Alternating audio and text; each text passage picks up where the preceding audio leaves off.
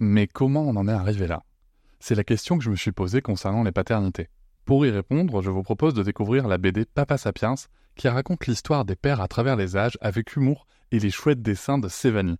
Elle va paraître le 6 juin prochain. Vous pouvez la précommander dès maintenant et avoir un cadeau idéal pour la fête des pères. Alors rendez-vous dans votre librairie préférée ou dans les liens en description de l'épisode ou sur mes réseaux sociaux.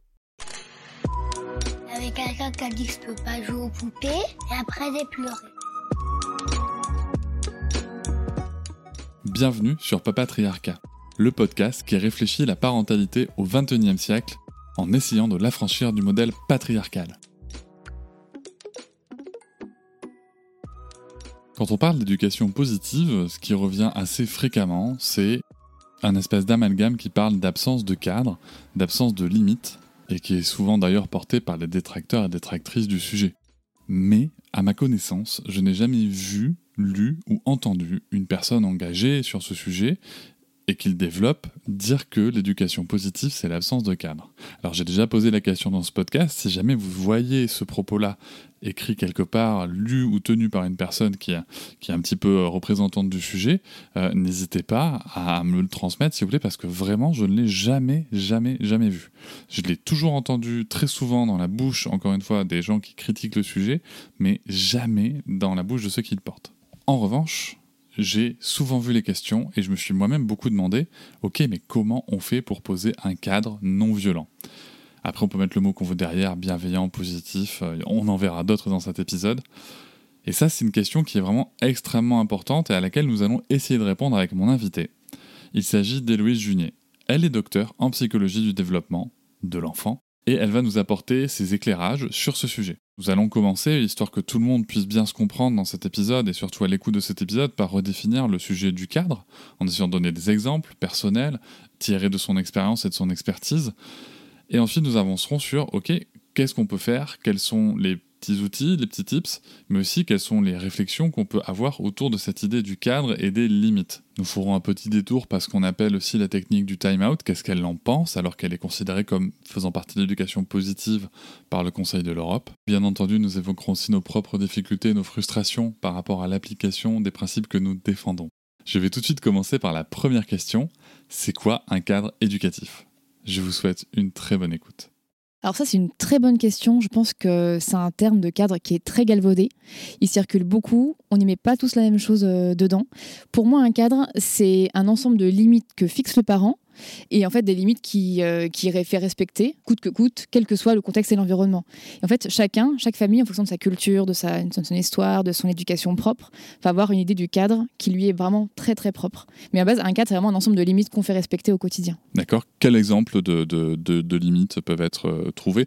Moi, mon cas personnel, j'ai déjà exprimé dans le podcast et dans, dans mes différents contenus, c'est la santé, la sécurité et le respect d'autrui. Ça, ce sont mhm. notre cadre avec ma compagne et moi. Mais est-ce qu'il est qu'il y a d'autres sujets qui peuvent être euh, culturel ou, ou, intervenir dans différentes familles que vous avez, vous avez rencontrées dans votre pratique ou, alors c'est très variable vraiment d'une famille à l'autre. Ça peut être le cas, ça peut être aussi l'alimentation, ça peut être euh, euh, tout ce qui est politesse par rapport à autrui. Euh, je sais qu'il y a beaucoup de parents qui se mettent une pression forte pour que leur, enfant soit poli très tôt dès qu'il est en âge de parler. Hein. C'est quelque chose qu'on reverra peut-être plus tard, mais qui, est, qui est toujours à nuancer. L'alimentation, par exemple, ça peut être le parent qui ne veut pas que son enfant mange de sucré avant de manger, ce que je comprends aussi pour d'autres raisons. Enfin, en tout cas, c'est un cadre qui lui est propre et chaque cadre se décline avec différentes, sur différents domaines qui est propre à chaque parent. Ou le fait de, manger bien assis à sa chaise. Ou manger, bien assis, manger avec des couverts, par exemple. Aussi, ça. Il y a beaucoup de parents qui se mettent une pression pour que dès que l'enfant est en âge de tenir les couverts, mange avec ses couverts. Ou ne sorte pas de table aussi.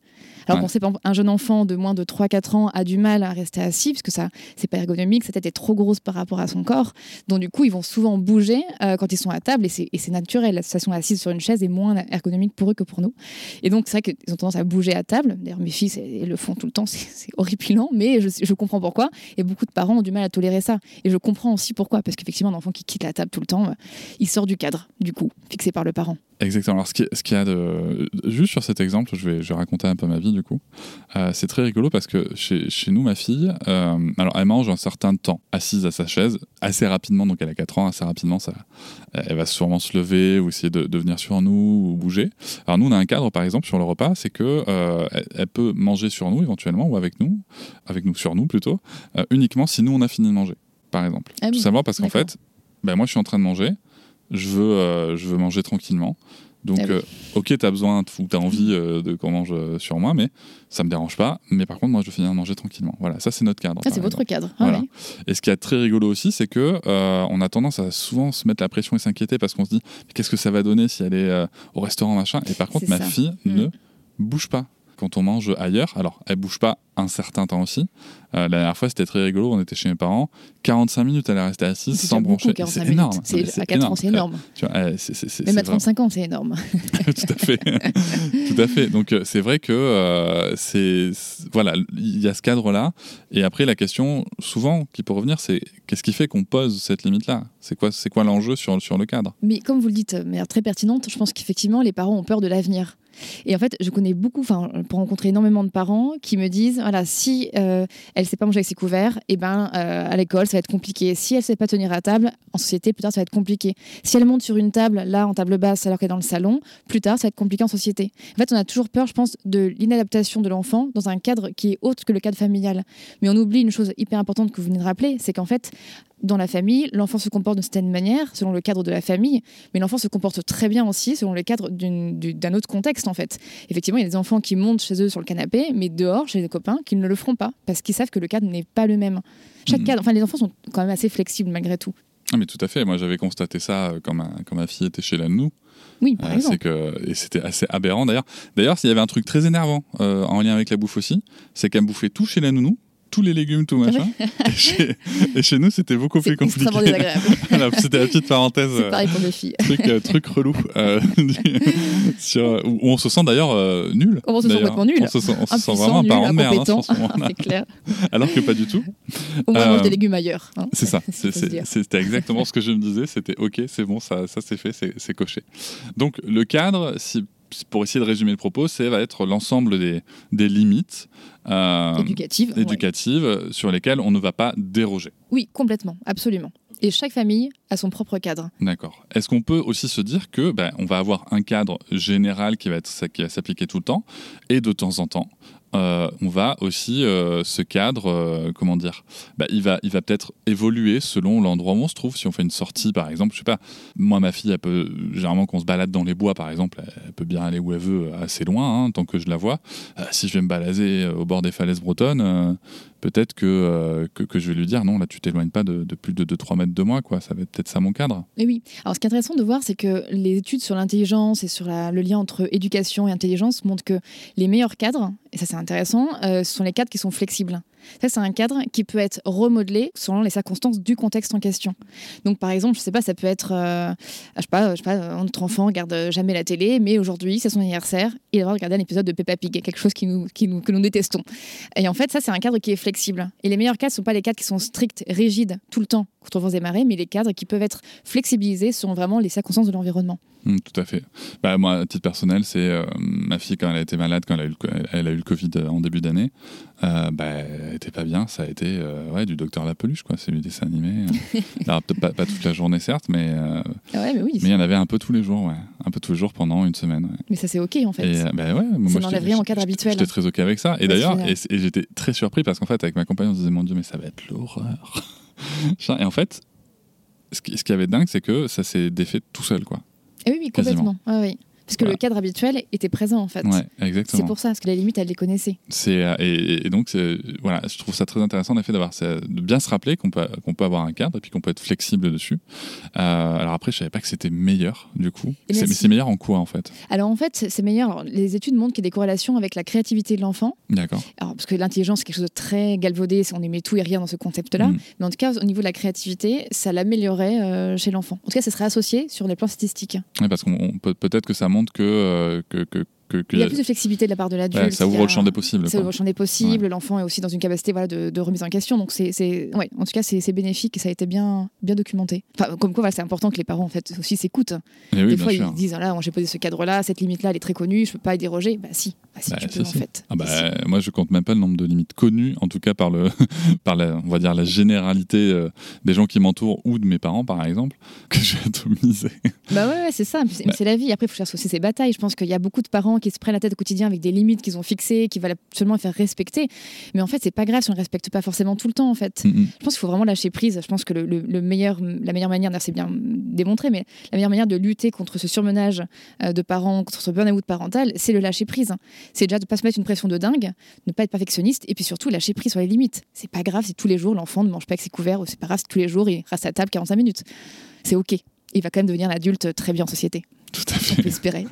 Tout à fait. Mais ça me, ça me rappelle beaucoup ces, cet exemple que, que, que, donnait André Stern dans l'épisode que j'ai fait avec lui où il disait euh, c'est dingue la pression qu'on met aux parents là parce que s'il n'est pas propre à tel âge, s'il n'a pas enlevé ses couches, bah, à 45 ans il va encore les porter. C'est ça, c'est ça. On, pense trop à l'avenir en fait, mais les enfants ont vraiment de grandir, vraiment. C'est vrai, mais est-ce qu'il n'y a pas aussi ce côté du coup d'un besoin de reconnaissance sociale aussi, de se dire euh, euh, j'ai besoin que les gens adhèrent, en tout cas plutôt que, d'être reconnus comme dans, dans, le cadre des autres, c'est-à-dire que moi mon enfant, si le supermarché, il faut pas qu'il fasse de crise, faut, faut qu'il se tienne bien, faut que machin. Et puis si jamais il fait une crise et que je réagis pas comme le, la société l'attend, euh, aussi violent que ça puisse être, euh, bah, je vais peut-être aussi me sentir exclu de cette société. Est-ce qu'il n'y a pas un enjeu comme ça? En fait, c'est marrant parce que le niveau d'éducation entre guillemets de l'enfant ou le niveau de comportement adapté de l'enfant, en fait, est un peu une vitrine du parent.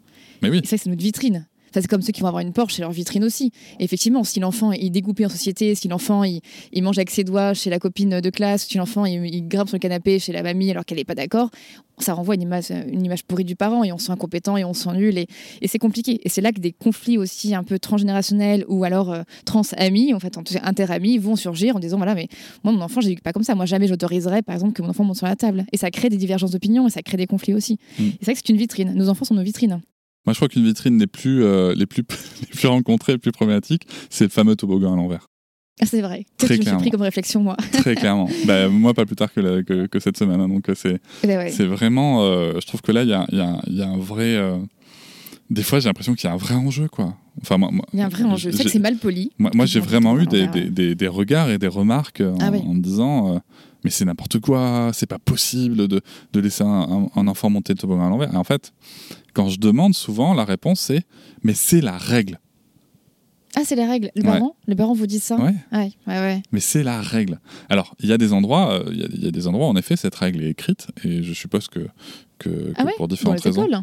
Euh, dans les parcs pour enfants. Euh, ouais, ouais, je pensais ouais, à un parc pour enfants d'intérieur, où c'est écrit. Et en ah effet, oui, oui, et, et c'est très rigolo parce que euh, moi, quand, quand, on y va avec différentes familles, en fait, quand on le dit pas aux enfants et qu'on les laisse faire, Peut-être qu'il y a dû avoir des accidents, je suppose. Mais, euh, mais en fait, nous, on n'a pas constaté. Mais je, suppose que la règle est là pour une certaine raison. Mais en fait, moi, c'est vraiment cette réponse de c'est comme ça. C'est comme ça. c'est ah ce conditionnement de pensée de. traditionnel. C'est comme ça, c'est tout. Le, toboggan, ça se monte dans un sens, ça se descend dans l'autre. Parce qu'on l'a pensé comme ça en tant qu'adulte. Exactement. Ouais, tout à fait, parce que l'architecte l'a pensé comme ça. C'est ça. Donc on rend honneur à Je sais pas. Je sais pas. oui, complètement, oui, c'est sûr. Alors en fait, quand on regarde un peu les, compétences qui sont mobilisées quand on remonte un toboggan à l'envers sont bien plus importantes que quand on le, descend euh, ah la pente. Mais, c'est vrai. moi aussi, je prends des réflexions régulièrement sur ça au parc. Moi, ma fille, je suis toujours époustouflé de, de, voir la, motricité qu'elle a pu acquérir ah grâce à cette pratique. C'est incroyable. Il faut vraiment l'encourager. Mais oui, oui. On doit faire les doubles pentes. non, mais pourquoi pas? Pourquoi ah pas? Ça peut être ça aussi. C'est euh, faire, faire exactement une double pente, une pour la montée, une pour la descente. Mais alors, du coup, euh, si les enfants choisissent que, qu'on a fait. Pareil, on se dit qu'il y a un problème de, sécurité. Mais en fait, non, les enfants aussi apprennent à vivre en groupe. C'est du chacun son tour. Exactement. Si l'adulte est là, il régule les flux entrées-sorties, bah, ça, se passe très bien. Et en crèche aussi. La crèche, j'en ai beaucoup aussi. Exactement. Euh, L'adulte est là. Et puis aussi, du coup, c'est aussi une manière, une occasion d'apprendre à l'enfant à observer. À observer qu'il y a un enfant qui est en haut. Lorsque celui qui est en haut, observer qu'il y a un enfant qui est en bas, attendre son tour, machin. C'est très bon parce contrôle inhibiteur, on t'avait parlé la Exactement, j'allais te dire. Donc c'est parfait. Ah oui, non, c'est euh, très bien, oui. Il faut juste s'autoriser à le faire en tant que parent, en tout cas. Ça. Il faut être assez sûr, de soi, enfin, sûr de soi en tant que parent pour s'autoriser à le et faire. Et du coup, il faut briser le cadre social. Et les attentes sociétales, qui sont très très fortes pour les parents. Et, là, il y a un vrai enjeu quand même. Ah, il y a un vrai enjeu. Ah, avant qu'on parle des, des, outils que vous pouvez euh, que vous pourrez évoquer sur, sur, le sujet, je voudrais quand même juste euh, refaire un petit, un petit cadrage du coup oui. sur l'éducation qu'on appelle l'éducation positive. Quand on écoute certaines personnes spécialistes, on comprend que l'éducation positive, c'est une absence totale de cadre. Voilà, on entend très vite les mots enfant roi, euh, pas de limite, euh, absence totale de cadre. Alors moi j'ai déjà rappelé que l'éducation positive, selon moi, euh, j'ai rappelé les propos de Marion Querc, qui sont que l'éducation positive ne remet pas en question le cadre, mais remet en question la violence du cadre. Ça, c'est ma vision. Mais du coup, est-ce que vous faites le même constat? Est-ce que vous rencontrez des parents vraiment qui, qui, ont compris que que l'éducation positive, c'était pas de cadre. Quoi. Alors, mais complètement, complètement. En fait, euh, la sociologie nous montre qu'il y, a quatre grands courants d'éducation, et je pense qu'effectivement, ils sont assez mal connus du grand public, mais aussi de pas mal de spécialistes, peut-être, euh, probablement. Déjà, il y a l'éducation autoritariste, donc là, on n'est pas du tout à l'écoute des besoins de l'enfant, mais on est très à l'écoute du cadre, donc on met l'accent sur le cadre. Il y a l'éducation qu'on appelle l'éducation permissive, où là, on n'a pas de cadre, on est très à l'écoute des envies de l'enfant, et non pas des besoins de l'enfant, c'est encore différent. Il y a l'éducation qu'on a plus, plus désengagée, où là, il n'y a ni cadre, ni écoute des envies de l'enfant. Et l'éducation, on remarque au niveau des recherches, qui donne des meilleurs résultats, entre guillemets, en tout cas qui donne un peu plus d'épanouissement parental du côté du parent et de l'enfant, c'est l'éducation qu'on appelle démocratique. C'est-à-dire qu'on a l'écoute des besoins de l'enfant, et en même temps, on a l'écoute du cadre. Et le cadre est vraiment respecté. Et en fait, il y a une confusion terminologique très importante pas mal de spécialistes et aussi beaucoup, beaucoup, beaucoup, beaucoup de parents au niveau du grand public entre l'éducation démocratique et l'éducation permissive. Et là, après, les parents disent, mais en fait, s'il n'y a pas de cadre, il n'y a pas de limite. En fait, c'est ça, c'est l'éducation positive. En fait, non, pas du tout. L'éducation positive, c'est une éducation démocratique, ou on peut appeler aussi éducation sans violence. Mais le cadre, bien sûr, euh, est, très présent. Et qu'est-ce qui peut amener les parents à faire cet amalgame, ou en tout cas cette, cette erreur? Est-ce que parce que je pense que euh, appliquer, en fait, et je le dis en toute humilité, parce que moi je suis maman aussi par ailleurs, appliquer une éducation euh, sans violence avec un cadre, donc une éducation démocratique, on a, on a l'écoute de l'enfant, c'est très compliqué. Et c'est très mal démocratisé dans les médias et c'est un sujet qui est très complexe aussi à traiter, je pense. En fait, c'est beaucoup plus simple. Je pense vraiment que c'est beaucoup plus simple quand on veut obtenir quelque chose de son enfant euh, de lui crier dessus ou de frapper. Parce que l'enfant euh, s'active tout de suite et, on a, on a un résultat qui, est immédiat. À court terme. À court terme, effectivement, à court terme. Donc, je, pense qu'il y a une question de facilité aussi. Mais c'est un sujet qui est complexe et qui est assez mal, je pense, démocratisé dans les médias. Et je pense aussi qu'il y, y, a des spécialistes ou des personnes, peut-être aussi, qui vont surfer sur cette confusion terminologique-là aussi pour euh, imposer leur propre violence éducative. C'est possible aussi, on a de tout en fait dans cet environnement. Tout à fait. Je ressors un peu de, de, votre champ de compétences spécifique pour, pour amener une petite réflexion politique et sociale. Est-ce que c'est pas non plus aussi euh, dû au fait dans votre environnement social où on veut qu'on obéisse aux règles sans jamais les questionner? Alors peut-être aussi, c'est une culture aussi qui est peut-être très française. Ouais. Il y a un aspect culturel très important, mais effectivement, c'est le cas pour les adultes, c'est le cas aussi pour, euh, pour les enfants. Mm, mm. Et ça se fait en cascade. Vous avez évoqué euh, la différence entre besoin et envie. Est-ce qu'on peut juste ouvrir cette petite parenthèse pour euh, aiguiller les parents qui nous écoutent? Oui, c'est vrai que c'est des notions qui sont hyper intéressantes et importantes et en même temps aussi, je pense, assez, euh, mal diffusées en termes d'information. En fait, un besoin, c'est on, reprend, alors pas la pyramide de Maslow qui est pas adaptée à l'enfant, mais les besoins classiques de l'enfant, par exemple, je sais pas, se mouvoir, le besoin d'être respecté, le besoin d'affection, de, relation, etc. Et il y a les envies, par exemple, je sais pas, au supermarché, par exemple, l'enfant qui se roule par terre euh, parce qu'il veut une boîte de Smarties, l'envie, ce sera la boîte de Smarties, mais peut-être que le besoin sous-jacent, ça sera juste la glycémie, parce qu'en fait, souvent, on emmène l'enfant au supermarché euh, en fin de matinée ou en fin de journée, ou alors besoin de calme, ou besoin de, de se retrouver avec l'adulte. Et en fait, euh, souvent, on va dire que l'enfant s'énerve à cause des Smarties, mais pas du tout. C'est juste que les Smarties, c'est un élément qui est déclencheur, donc l'élément qui va venir déclencher la colère, mais à la base, ce sont les besoins satisfaits qui vont venir induire la colère. Il faut vraiment distinguer l'élément déclencheur de l'élément inducteur. Donc en fait, quand ma fille découpé sur le marché parce qu'elle veut une boîte de Smarties ou autre chose, je sais que c'est pas la boîte de Smarties qu'elle veut, c'est qu'elle a plein de besoins insatisfaits qui sont s'accumuler, créer un niveau de stress important qui est du coup elle est après dégoupiller. Oui, et puis en plus, elle, se remplit de frustration. elle se remplit de frustration, donc elle est de moins en moins flexible, mais comme pour l'adulte. Plus on a des besoins satisfaits répétés, besoin de sommeil, besoin de glycémie, besoin de relation, plus après on stresse, moins on est flexible, moins on a la frustration et plus on dégoupille. C'est très intéressant parce que moi, en ce moment, avec ma fille, j'ai un... souvent des échanges avec elle parce que par exemple, euh, si, si on sort une plaque de chocolat, imaginons. Euh, enfin, imaginons pas, c'est la vérité. Euh, si on sort une plaque de chocolat, elle va avoir tendance à me dire j'ai faim. Et je travaille avec elle sur le fait de dire est-ce que tu as faim ah, ou est-ce que tu as envie de manger un bout de chocolat ah, Et vraiment, elle est dans ce truc de dire j'ai faim. Mais pourquoi? Parce qu'aussi, elle a enregistré que quand elle dit j'ai faim, généralement, on lui donne à manger. Ah, complètement. Donc voilà. Et c'est rigolo parce que des fois, je joue un peu. Je dis mais si, si t'as faim, ok, je te refais des pâtes. Non, c'est pas ça. C'est comme pour un adulte. Oui, bien sûr. c'est pour l'appétit. Ah Tout à fait. Mais, euh, mais du coup, je trouve ça intéressant aussi d'essayer d'amener l'enfant à, à, faire cette différence entre j'ai faim hein. et j'ai envie. Quoi. Même pour nous, adultes. Bien sûr. Il y a plein d'adultes qui n'arriveraient pas à distinguer leurs besoins de leurs envies. Mais c'est justement parce que moi, ça m'a pris énormément de temps. Je sais pas, ça doit faire peut-être. Euh, enfin, je, vais avoir 40 ans, ça fait peut-être 10 ans que j'arrive que ah à maîtriser ça. À 4 ans, je pense que là. Voilà, donc euh, mais si je peux l'aider plutôt à, à, faire la différence, ça, ça va l'aider. Et, et, et c'est vrai que ça permet, parce que ça arrive sur plein de sujets, en effet. Mais je pense qu'en effet, peut-être que dans, dans, dans, les patients que vous pouvez rencontrer, euh, c'est peut-être même à l'âge adulte des, des, notions de différencier besoin envie qui ne sont pas forcément résolues. Quoi. Non, mais l'adulte n'arrive pas à. C'est très difficile, les adultes. Enfin, je, enfin, j'ai rencontré peu d'adultes qui arrivent vraiment à distinguer leurs, leurs envies de leurs besoins. Leurs envies de leurs besoins, pardon. Ouais. Même quand ils ont une émotion, quels besoins sont en jeu Ça aussi, c'est quelque chose de très difficile pour beaucoup, beaucoup d'adultes. Hein. Tout à fait. C'est ce qu'on appelle aussi le quotient émotionnel, l'intelligence émotionnelle. Il faudra qu'on fasse un épisode là-dessus. d'une vie. Alors, du coup, on va rentrer dans le, dans le vif du sujet. Comment est-ce qu'on fixe un cadre de façon non violente? Oui, très bon sujet. C'est une question qu'on me pose souvent et, euh, et, beaucoup me disent mais est-ce que c'est possible finalement de fixer un cadre sans violence? Et en fait, je réponds mais, mais oui, bien sûr. Mais c'est juste beaucoup plus compliqué de le faire. Ça demande beaucoup plus de créativité, beaucoup plus d'énergie et beaucoup plus de stratégie de la part du parent. C'est ça qui est compliqué en fait. C'est pour ça que des fois, enfin moi je le fais régulièrement, mais je ne le fais pas tout le temps. Parce que des fois je ne peux pas, parce que des fois j'ai pas le temps, parce que des fois je suis fatiguée, parce que des fois je suis en hypoglycémie. Donc je ne poserai pas ce cadre sans violence. Souvent je m'énerve, souvent je, précipite mes filles et c'est ça, c'est la vie en fait. Mais c'est juste qu'effectivement dans l'éducation démocratique, qu'on peut appeler positive, c'est un terme que j'aime pas trop, euh, l'idée en fait serait le plus régulièrement possible de fixer ce cadre sans violence. Donc maintenant comment le faire? Et en fait, c'est assez simple. Par exemple, on va prendre une situation du quotidien. Le mieux, c'est prendre un contexte, un, cas un peu concret. Est-ce que vous avez un cas concret euh ben Moi, j'ai un cas concret que je pense tous les parents connaissent. Mhm. Il faut partir pour aller à l'école, à une activité, à un rendez-vous médical. L'enfant ne veut pas s'habiller ou mettre ses chaussures hyper compliqué. Voilà. Effectivement. En plus, qu'on a, on a le timing qui arrive en plus, là, on, on, est pris par le, on a pris par le temps. Exactement. En fait, le problème, c'est que, c'est un, bon exemple, un contre-exemple en même temps. Le problème, c'est qu'en fait, dans l'éducation euh, démocratique, le problème, c'est que ça demande plus de temps, plus d'énergie. Euh, elle n'est pas toujours applicable quand on est pris par le temps. Vous voyez ce que je veux dire? Le mieux, c'est d'anticiper. Enfin, soit déjà, on l'anticipe ce qui est intéressant de voir, c'est qu'il y, a beaucoup de parents qui me disent effectivement le matin on n'a pas le temps, faut l'habiller, il faut partir, on est toujours en retard, donc je crie, je cours après. Déjà, c'est anticiper, prévoir peut-être plus de timing euh, pendant que l'enfant va mettre ses chaussures, euh, s'habiller tout seul. Euh, non, parce que souvent beaucoup d'enfants vont s'habiller tout seul. Donc, du coup, prévoir déjà un, temps, de, temps supplémentaire. Donc, déjà, c'est l'anticipation. L'anticipation, c'est une des clés, je trouve, enfin, ce que j'utilise beaucoup moi en tant que maman, j'essaye le plus possible, de l'éducation démocratique. Est-ce que du coup, dans cette anticipation, on peut pas aussi ritualiser? Euh, avec euh, des, euh, des, routines, avec des, choses comme ça. Ça, en fait, c'est le deuxième temps, effectivement. Ritualiser et faire en sorte que le contexte soit le plus facile, le plus fluide possible pour l'enfant sur le moment.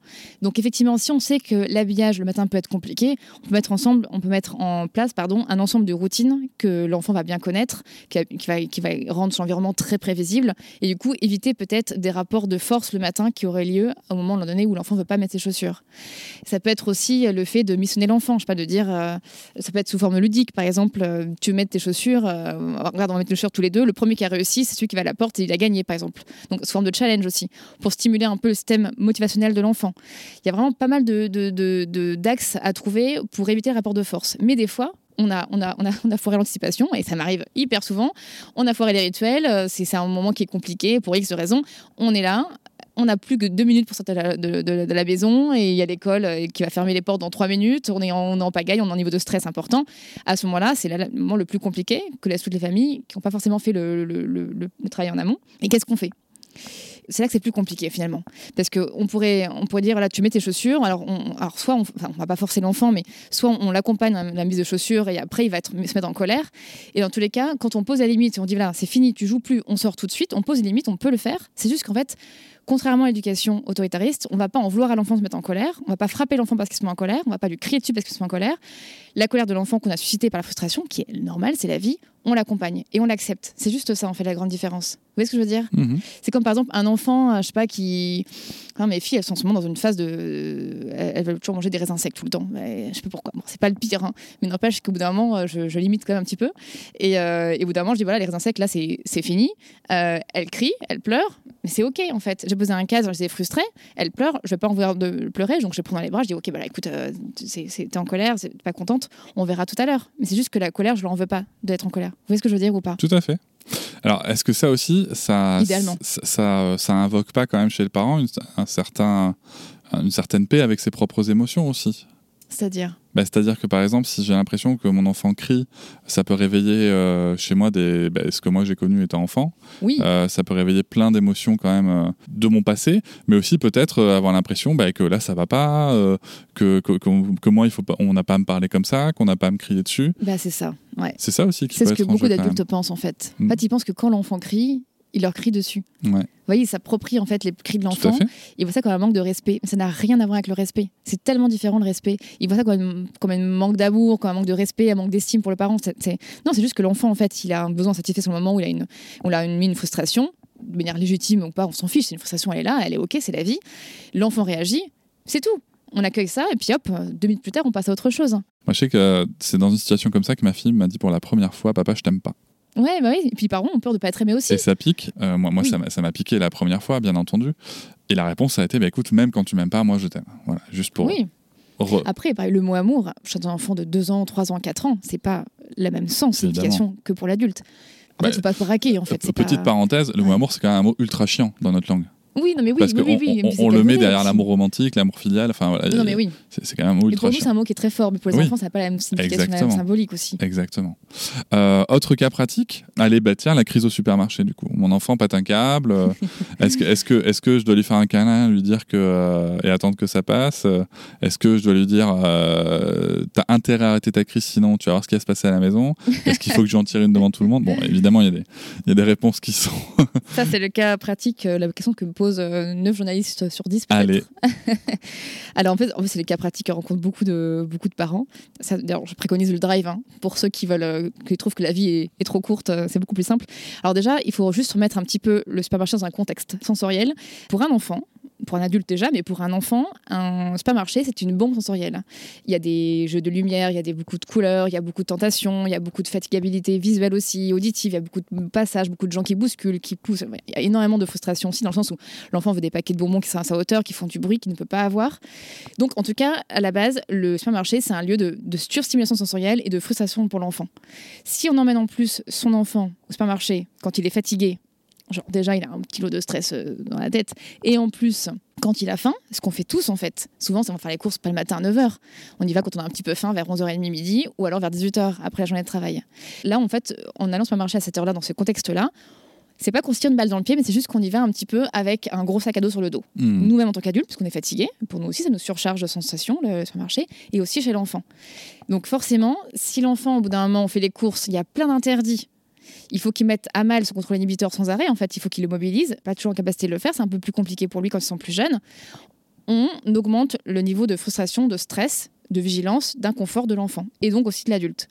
Donc déjà, le contexte étant posé, au bout d'un moment, avec toutes ces frustrations, tout, ces, tout ce contexte sensoriel qui s'accumule, l'enfant jette son dévolu sur un paquet, je ne sais quoi, de gâteaux. Le parent dit non parce qu'effectivement, c'est pas l'heure de manger des gâteaux, parce que non, c'est pas l'enfant décidé, parce que là, bah, c'était pas le lieu d'acheter ce paquet de gâteaux. Il dit non. L'enfant, il a déjà un background énorme au niveau du stress et un niveau de cortisolémie qui est extrêmement augmenté, plus que si c'était à la maison. Le même nom, à la maison, il aurait supporté, peut-être. Au supermarché, il ne le supporte pas, parce que le contexte est défavorable. Donc, là, il explose. Mom deserves the best, and there's no better place to shop for Mother's Day than Whole Foods Market. They're your destination for unbeatable savings, from premium gifts to show-stopping flowers and irresistible desserts. Start by saving 33% with Prime on all body care and candles. Then get a 15-stem bunch of tulips for just $9.99 each with Prime. Round out Mom's menu with festive rosé, irresistible berry chantilly cake, and more special treats. Come celebrate Mother's Day at Whole Foods Market. Déjà, quand on voit un petit peu tout le background, on se dit, l'enfant, il y a peut-être des raisons d'exploser. Mais en plus, le pire, c'est qu'à ce moment-là, dans le supermarché, le parent, il n'est pas seul. Il y a une, deux, trois, quatre, cinq, six, sept, huit personnes qui le regardent en train de juger son éducation. Donc pression sociale, hyper anxiogène, je l'ai vécu, c'est affreux. Euh, donc le stress du parent augmente, donc il est beaucoup plus impulsif, il est beaucoup moins à l'écoute de soi-même et de l'autre. Le stress de l'enfant augmente aussi, c'est quand même, quand même une phénomène de contamination un peu euh, émotionnelle. Donc là, les deux partenaires sont à niveau de stress maximum on arrive beaucoup moins bien à gérer le stress de son enfant par marché qu'on le ferait dehors sur le parking ou qu'on le ferait chez soi. Donc moi, ce que je préconise, enfin moi, ce que je fais en tout cas en tant que maman qui galère comme les autres parents, je, quand ça arrive, quand si l'une de mes filles dégoupille dans un lieu public, ce supermarché ou autre, je, je, je vais pas la frapper, je vais pas lui en vouloir, même si intérieurement je me dis mais pourquoi maintenant? Je peux pas attendre un quart d'heure. Je prends mon enfant, je pose les courses et je m'en vais je ne reste, je, moi, j'arrive pas. Après, c'est parce que moi, je suis trop vulnérable, mais je n'arrive pas à gérer l'émotion d'un enfant et mon propre stress devant un regard social aussi oppressant. J'ai besoin de prendre la distance et généralement sur le parking, là où il y a de, là où il y a de l'air, là où je suis seule avec ma fille, j'arrive à ça redescend très très rapidement finalement. Donc pour moi, c'est prendre la distance avec les partenaires sociaux qui nous jugent beaucoup et qu'on sent ce jugement. Vous voyez ce que je veux dire? Ouais.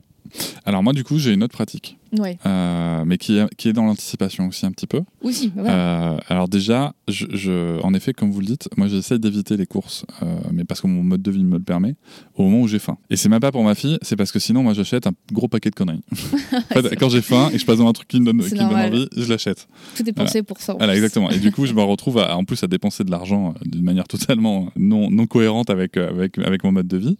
Par contre, j'ai remarqué un truc, c'est que à partir du moment où je vais m'accorder un maximum, enfin du temps dans ses courses et des fois pas forcément beaucoup plus, mais juste un petit laps de temps pour par exemple jouer à cache-cache à un moment dans un rayon avec ma fille. Hmm. Euh, elle adore s'asseoir par exemple dessous le caddie là où on peut poser les gros sacs ou s'accrocher au caddie sur le côté.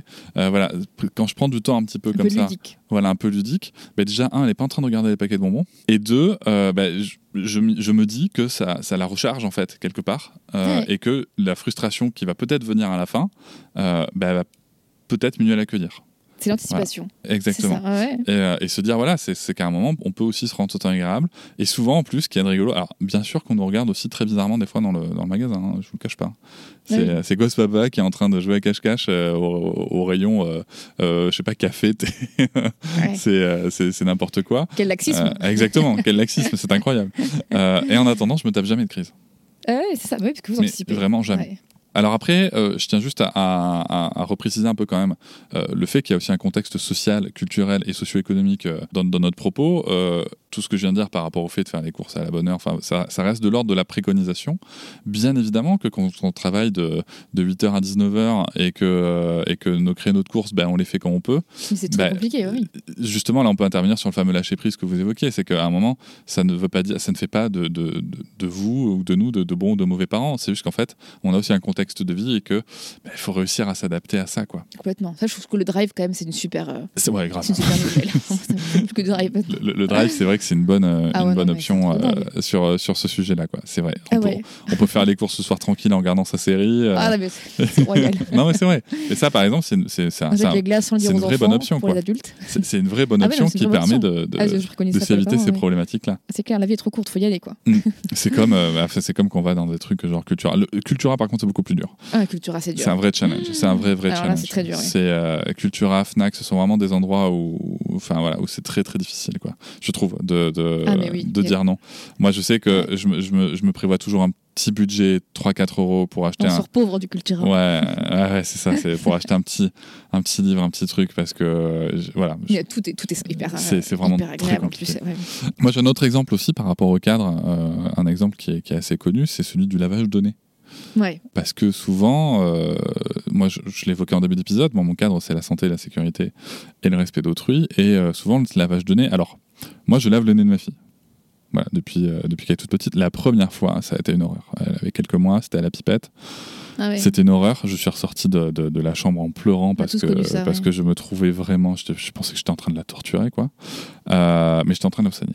Euh, et je pense que ce sont des choses qu'il faut faire. Ça tient de la responsabilité parentale, ce, mm-hmm. que moi j'appelle la responsabilité parentale, euh, parce que il faut, selon moi, alors j'ai dit il faut, mais tant pis, je prends le risque.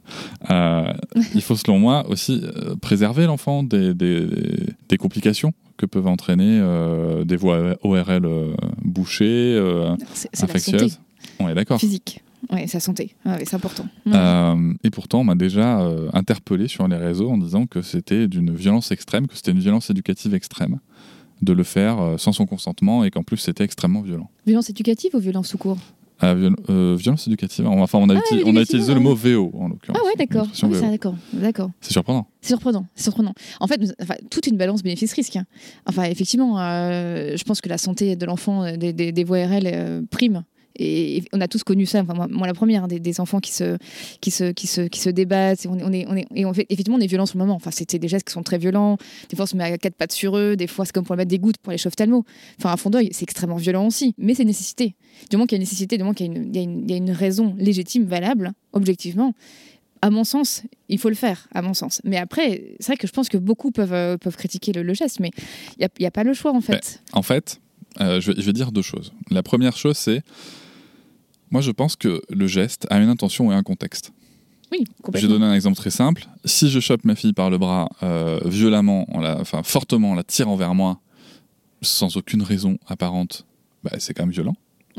Si je fais exactement le même geste, mais parce qu'elle elle, elle est sur la route et qu'il y a une bagnole qui arrive, Complètement. Je trouve que c'est absolument pas violent. Complètement. Voilà. C'est le contexte. C'est la sécurité. On est dans un cadre de sécurité. Ah et je pense que euh, tenir des propos comme ça en enlevant l'intention et le contexte, euh, c'est toujours très compliqué. Concernant le lavage de nez, je, vais raconter un peu ma vie, juste peut-être pour, pour dire aux parents comment ça se passe chez moi. Euh, moi, la grande différence que je vois entre ce que je peux faire ou pas faire, c'est que, un, ben là, le cadre, c'est qu'elle n'a pas le choix. Elle n'a pas le choix. Et souvent, ce que j'ai essayé de lui expliquer maintenant qu'elle comprend un peu plus, c'est de lui dire, t'as pas le choix de si ça va se passer ou pas mais tu peux avoir le choix du comment. Oui. Voilà, c'est-à-dire que maintenant, nous, on a une pratique, elle le fait au-dessus de l'évier, sur sa tour. voilà, les plus grandes, c'est. C'est bah, pour les bébés que c'est très compliqué. C'est ça, ouais, bah, les bébés. Les 0, ans, c'est. Bébés, c'est compliqué, quoi. Après, la, la, la, la, seringue. La seringue avec embout souple aide beaucoup plus que des pipettes. Complètement. Euh, petite, ça aussi, c'est un vrai outil. C'est avoir connaître les, les, outils, les ustensiles qui existent, ça peut permettre aussi, aussi d'avoir un, un cadre non violent. Mais la grande différence, surtout, donc, c'est euh, alors comment est-ce que je pose la limite quand elle n'a pas envie de laver le nez quand même? Souvent je lui explique écoute ma chérie ça va se passer.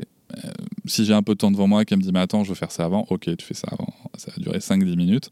Et après je lui dis écoute ma chérie à un moment je vais compter jusqu'à 5 et à 5 c'est pas une menace hein. c'est juste qu'à 5 ça va se produire. Et donc je compte. Alors généralement elle y va.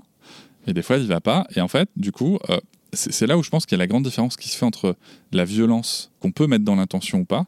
C'est que je l'ai contre moi ok, je peux, je peux la contraindre physiquement, ça peut être une violence. Mm. Mais je suis pas en train de dire, mais tu me fais chier, mais arrête de te débattre, mais tu es casse-couille. En fait, vous n'en voulez pas. Non, je n'en veux pas. bah, je comprends. Je comprends. Après, après moi, je me lave le nez personnellement. Je, je, sais très bien ce que ça implique ou pas comme sensation. euh, pareil, il y, a plein de tips aussi sur le lavage de nez. On peut tiédir l'eau, par exemple, avant de le faire. Parce que l'eau, moi, comme je me lave le nez, je vois bien que l'eau froide, c'est beaucoup moins agréable que l'eau, à température corporelle. Hein. Mm. Je vous le dis tout de suite, si vous nous écoutez et que vous galérez, essayez de le tiédir à température du corps. Vous allez voir, ça va grandement faciliter. Mais en fait, pour moi, c'est ça en fait qui change. C'est que je suis pas en train de lui dire, mais c'est bon, euh, laisse-toi faire. Je suis en train de dire, écoute, je comprends, je comprends que c'est pas marrant, je comprends que, pas, je comprends que, que ça t'embête, mais il faut le faire. Ah oui, l'intention est complètement différente, complètement. Vous voyez Oui, oui. Et, et, je pense que là, on a, c'est un vrai cas euh, important. Bon, après, des cas, on pourra en avoir plein. Je vous invite à réagir en audio via le lien de la plateforme SpeakPipe qui sera disponible en description de l'épisode. Vous pouvez réagir, argumenter, dire si vous êtes d'accord, pas d'accord. Poser aussi euh, peut-être euh, vos cas personnels auxquels on pourra réfléchir tous ensemble. N'hésitez pas, ce sera disponible. On va s'arrêter là, nous, pour les exemples de cas pratiques, parce que sinon, on va, on, va faire 15 épisodes dessus. Par contre, on va voir qu'est-ce que c'est la violence ou pas. Quel acte euh, est violent ou quel acte ne l'est pas Exactement. je pense qu'il y a beaucoup de beaucoup d'idées reçues, beaucoup de, désinformations sur le sujet. Bah alors allez-y. Par exemple, euh, j'ai entendu euh, des fois des, des, des, familles où j'ai vu dans les médias que contredire l'enfant, c'était une violence éducative. Qu'obliger l'enfant à faire telle ou telle action, c'était une violence éducative. Et que ça met aussi euh, le cerveau de l'enfant. En fait, il y, a deux confusions. C'est-à-dire déjà, qu'est-ce qu'une violence, qu'est-ce qui n'est pas une violence? En crèche, pour avoir été longtemps en crèche aussi auprès des parents, des familles, des enfants, on disait, c'est vraiment quelque chose qu'on rencontre très souvent en crèche, que racler la bouche de l'enfant avec une cuillère parce qu'il avait de la purée autour de la bouche, c'était une violence, ou plutôt une douce violence. Bon, pareil, il y a le mot violence qui est dedans. Que parler au-dessus de la tête des enfants alors qu'ils sont à côté, on parle de notre week-end à Ibiza alors que les enfants sont à côté, c'est une violence aussi, une douce violence. À mon sens, je trouve qu'on a tendance à couper les cheveux en quatre et à perdre en spontanéité et à mettre tout sous l'égide un peu de la violence pour moi, ça n'en est pas. Racler euh, la bouche de l'enfant, c'est pas une violence. Enfin, sauf si effectivement, on est en mode automatique, on a rien à cirer, on garde son portable et je sais pas, on, fait une claque tous les, deux cuillères. Mais, à la base, enfin, moi, bah, je fais tout le temps avec ma fille. Elle, est à côté de la bouche de la, purée. On va pas laisser la purée. Bien sûr, on lui racle la bouche avec une cuillère. Pour moi, c'est pas un acte violent du tout si l'intention est, bienveillante à la base. Mais au fur et à mesure, dans la petite enfance et aussi dans la parentalité, on a eu tendance à couper les cheveux en quatre, à mettre de la violence partout, à mettre une chape de culpabilité très forte sur les parents et du coup, à, ouais, je pense à, augmenter leur niveau de perfectionnisme qui n'a vraiment, à mon sens, qui n'a pas du tout lieu d'être. Est-ce que vous voyez ce que je veux dire? Bah, C'est ça. Et en plus, euh, bah, moi, il y a ça. Il y, a ce point-là où, par exemple, euh, le, fait de parler de son week-end euh, autour de l'enfant, moi, je trouve que c'est au contraire très sain parce que ça, on apprend l'enfant à sociabiliser. Bah, c'est la vie, en fait. en revanche, en effet, moi, je questionne le fait, par exemple, de parler de l'enfant devant lui sans le faire, sans le laisser interagir. Oui, voilà. et surtout sans, mauvais terme, si on critique, voilà, aussi, on critique ses parents. Exactement. Donc euh, ça, pour moi, c'est quelque chose qui, m'interpelle plus, mais en effet, sinon, en fait, en, fait, en, sociabilisant, en interagissant entre nous devant l'enfant, on lui, on lui transmet les codes aussi. Mais en fait, c'est juste la vie, en fait. On plonge l'enfant dans un, dans un environnement qui est social, qui, qui, est fluide, qui et pour moi, c'est pas la violence. Mm. On a vraiment, vraiment perdu en spontanéité, on a multiplié les interdits, et chez les professionnels, et chez les parents, pour des mauvaises raisons. Et là, vous touchez un point qui est en effet, je pense, important, c'est que on, est quand même en France dans un pays où, malgré la loi, la claque et la fessée sont quand même euh, encore monnaie courante euh, et sont même assez régulièrement défendues par bien des gens, y compris dans de très grands médias, euh, et, y compris par des gens qui ont une très grande visibilité. Donc, en fait, si vous voulez, moi, c'est préoccupant. Si, notre seul débat c'était euh, discuter au-dessus de l'enfant ou, euh, ou racler la bouche de l'enfant, mais je serais, je serais, je serais ravi. La société irait bien. Je serais, ravi, vraiment. Euh, je pense que tout ça, ce sont des sujets. c'est des non-sujets. Mais c'est ça, ce sont des non-sujets. Moi, moi, ce qui m'intéresse plus, c'est justement le propos que vous teniez, c'est comment est-ce qu'on fait pour, pour, pour essayer de. Alors, non pas de maîtriser, mais essayer d'améliorer son rapport à la frustration, à l'accompagnement de la frustration, à sa propre frustration intérieure aussi. Complètement. Pour justement essayer d'éviter ces moments où on peut dégoupiller. Voilà, on peut dégoupiller. Euh, et il y a aussi ce moment où, vous l'avez signalé quand même, vous l'avez souligné plusieurs fois dans l'épisode, mais il y a aussi ce moment où ben, on va pas réussir à être dans ce cadre euh, eh non violent et démocratique et, euh, et positif, où on va, ben, par manque de temps, par, par excès de stress, par excès de stress, parce, parce, que parce qu'on n'a pas bien dormi, parce qu'on a faim, parce que pour plein de raisons. Soucis, on a d'autres problèmes, oui. Et, euh, et ben des fois, on va pas y être. Et alors, du coup, ça, ça se répare aussi. Alors, pas ça se répare. En fait, c'est juste que ce qui est intéressant de voir, c'est que les violences éducatives, c'est que j'insiste beaucoup sur ce, sur ce point-là, elles sont nocives quand elles sont répétées, hmm. quand elles font partie d'une éducation. Par exemple, si à la base. Quand c'est le système de base, quoi. Système de base. Genre, si à la base, notre système dominant d'éducation, c'est l'éducation démocratique, effectivement, et on dégoupille régulièrement, mais anecdotiquement, c'est ok, ça va pas abîmer l'enfant, ça va pas, ça va créer des, problématiques sur du long terme. En fait, les violences éducatives ordinaires deviennent vraiment préjudiciables quand elles sont trop répétées, quand, quand c'est l'habitude en fait, quand elles sont habituelles. je pense que aussi beaucoup de, beaucoup de parents n'ont pas assez cette, cette, cette, euh, subtilité. D'ailleurs, c'est dommage parce que ça, pourrait les aider aussi. De dire, voilà, il y a des parents qui me disent, voilà, j'ai créé sur mon enfant, euh, j'ai abîmé le cerveau, j'ai créé ses neurones, euh, il est foutu, ou presque. C'est presque ce que j'entends. Et ça, j'entends toute la journée. Et je dis, mais non, mais c'est pas grave. Moi aussi, j'ai créé sur mes enfants. Et, moi aussi, je les ai bousculés. Moi aussi, j'étais énervée. Moi aussi, je les ai contredits euh, avec violence. Parce que des fois, j'en peux plus. Mais ça, c'est OK, c'est la vie. Quand ça arrive, moi, quand je me sens nulle, ce qui arrive dans la vie régulièrement, je m'excuse si je peux, et après je passe à autre chose. Mais c'est quelque chose de, naturel qui fait partie de la relation humaine. L'idée, le tout, si on peut, c'est reprendre ça avec l'enfant après, de dire voilà, là, franchement, j'aurais pas dû faire ça, je suis désolée, j'étais nulle, je me suis sentie, j'étais en colère, etc. Mais c'est ok, ça arrive. Moi, j'ai une pratique euh, qui est la mienne, hein, euh, qui est un petit, une sorte de dérivée de la CNV, où généralement, bon, déjà je me calme, euh, mais moi j'ai la chance d'arriver à me calmer assez vite. Généralement, ce que j'explique, c'est écoute, il s'est passé ça, j'ai ressenti ça, je me suis comporté comme ça et j'aurais préféré me comporter comme ça. Et souvent, ça surprend les gens. Parce que je m'excuse pas forcément. Euh, et je leur explique que les excuses, faut aussi que ça ait un sens. Et que malheureusement, des fois, souvent, on va s'excuser pour déposer gentiment sa culpabilité euh, ah dans un coin. Ça, peut aussi une manière de voir les choses. Et, euh, et, que, et, que, et que ça n'a pas forcément de sens. C'est, moi, je suis à l'aise avec ma culpabilité personnellement et que mm. je vais m'excuser surtout quand je vois que l'émotion chez l'autre ne passe pas, par exemple. Oui, euh, complètement. parce que bien souvent, ma fille, en fait, une fois que je lui explique comme je viens de le faire, elle fait OK, très bien, et elle passe à autre chose en fait. Mais la base de CNV, enfin CNV pour euh, dire aux gens, c'est la communication non violente. Oui, pardon, tout à fait. C'est une très belle manière de réagir. Euh, et donc moi, c'est ma petite adaptation personnelle. Ouais, complètement. Et, et, et, ça, et, ça, amène des résultats assez intéressants. Ah oui, tout à fait. J'ai une dernière question quand même pour aller sur un sujet qui fait débat. Encore un. Encore un. on a quand même beaucoup dans ce domaine. Voilà. le Conseil de l'Europe qui a donné une, définition d'éducation positive. Il recommande aussi, et il n'est pas le seul, il y a aussi d'autres spécialistes de l'éducation qui le revendiquent euh, comme, comme un outil, euh, c'est l'utilisation de ce qu'on appelle le time out comme une méthode et une punition, je mets des guillemets, hein, une punition non violente. C'est aussi décrit euh, dans les documents du Conseil de l'Europe comme étant une méthode visant à l'obéissance de l'enfant. quel est votre avis, vous, sur, sur ce type de méthode? Alors en fait pour moi, donc le time out, pour dire un petit peu au, oui, vous pouvez le définir tout à ouais, peut-être c'est vraiment le fait de, d'exclure l'enfant et de lui demander de rester dans sa chambre, dans un lieu autre, parce qu'il a eu un comportement inadapté que le parent a jugé inadapté. L'idée, c'est de, c'est de, c'est en effet euh, d'exclure l'enfant pendant un, temps donné euh, parce qu'il y a un comportement qui est inadapté, que on veut, euh, on ne veut pas reproduire le, que le comportement se reproduise, et donc on va exclure l'enfant. alors, on ne parle pas d'une exclusion au coin, sans, sans, rien à, avec juste le mur à regarder, mais dans sa chambre avec ses jouets, en tout cas hors du temps collectif. C'est tel que c'est décrit et préconisé.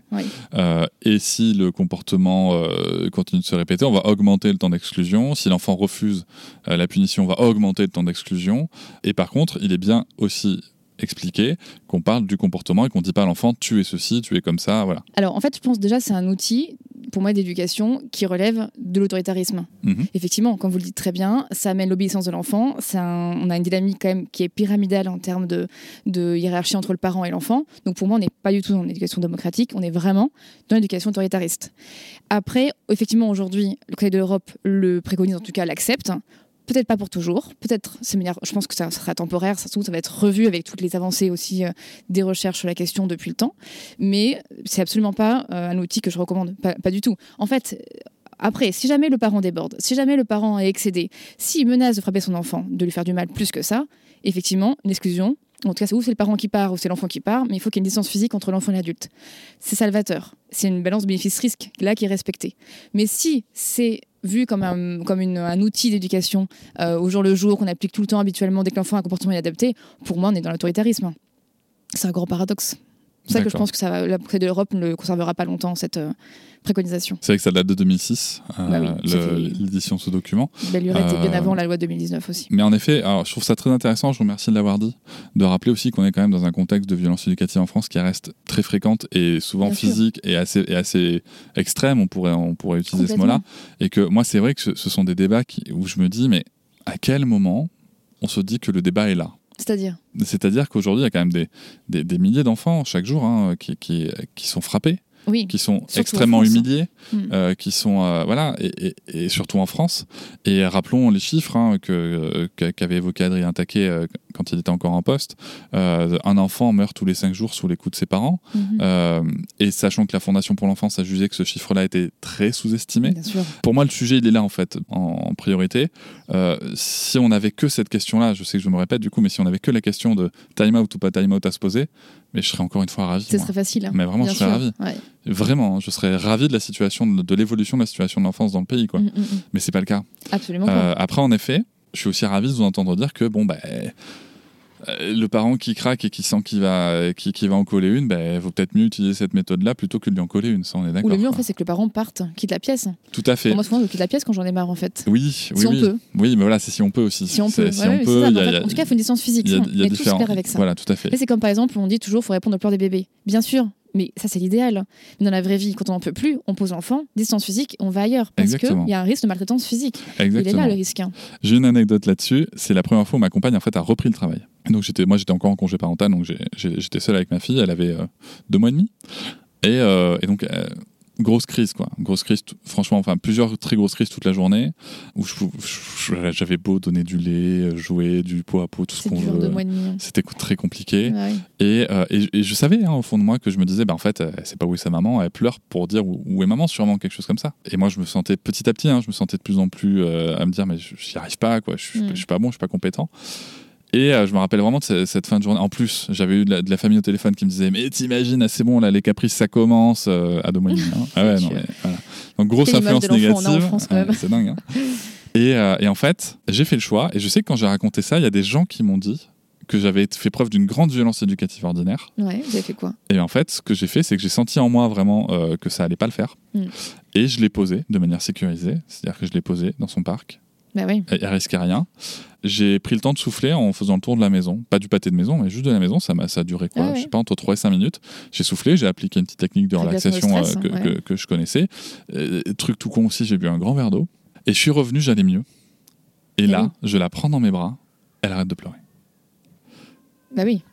Ce qui a beaucoup de sens en fait. Et c'était dingue. Et c'était vraiment dingue. Et je me suis dit, c'est ouf l'effet que notre état intérieur peut avoir sur l'enfant. Ah, c'est pas le sujet de l'épisode, donc je, ne vais pas, je vais pas aller plus loin que ça. Mais c'est vrai que quand on peut s'isoler, eh on, on, peut le faire. Mais surtout, moi, ce que je veux dire aux parents, c'est, comme vous l'avez très justement souligné, euh, n'allez pas croire que parce que une fois ou même de temps en temps, il y a un écart par rapport au cadre et, à l'éducation que vous proposez, ça va tout à coup bousiller tout ce que vous avez fait ou, griller les neurones du cerveau de votre Mais complètement, vraiment. ça, il faut vraiment que les parents le comprennent. C'est pas, il faut vraiment qu'ils lâchent prise. Et on a vu que l'un des principaux facteurs de protection du burn-out parental, c'est le lâcher prise. Il faut qu'on lâche prise on n'est pas des parents parfaits, et, moi non plus, et, mes, amis qui sont spécialisés de petites enfance non plus, on est tous en train de galérer, mais on le fait de manière anecdotique et c'est pas grave, et on continue. Il y a aussi, euh, je, vais, je vais finir là-dessus, si vous permettez, et on va pas développer, mais je voudrais juste quand même aussi rappeler qu'il y a quand même un sujet euh, sociologique euh, et de genre, et de stéréotypes de genre, puisque souvent ce sont bien les mères et les femmes qui se mettent cette énorme pression. Oui. parce que c'est aussi ce que la société leur renvoie comme attente vis-à-vis de leur position sociale. Et que j'espère qu'avec les travaux sur le stéréotype de genre, y aura, on avancera sur le sujet. Merci beaucoup. Avec plaisir. pour, pour ce bel échange. Je vous remercie de m'avoir écouté. Je vous invite à vous abonner au podcast sur votre plateforme préférée et à me retrouver sur Instagram, TikTok, Facebook et sur le blog papatriarca.fr. À bientôt.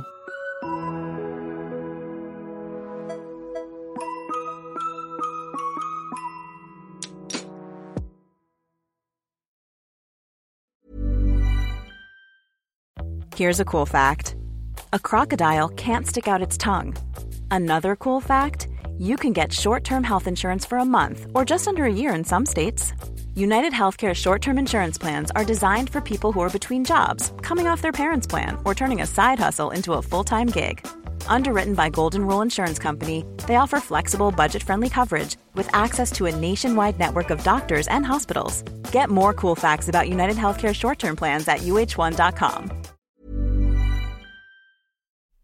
Hop, c'est encore moins. Si tu veux soutenir le podcast, tu peux aussi t'abonner à Papatriarca Plus et découvrir chaque semaine un épisode bonus en plus des 60 déjà disponibles. À découvrir sur tes applis de podcast comme Pocketcast, Castbox ou encore Apple Podcast. À très vite.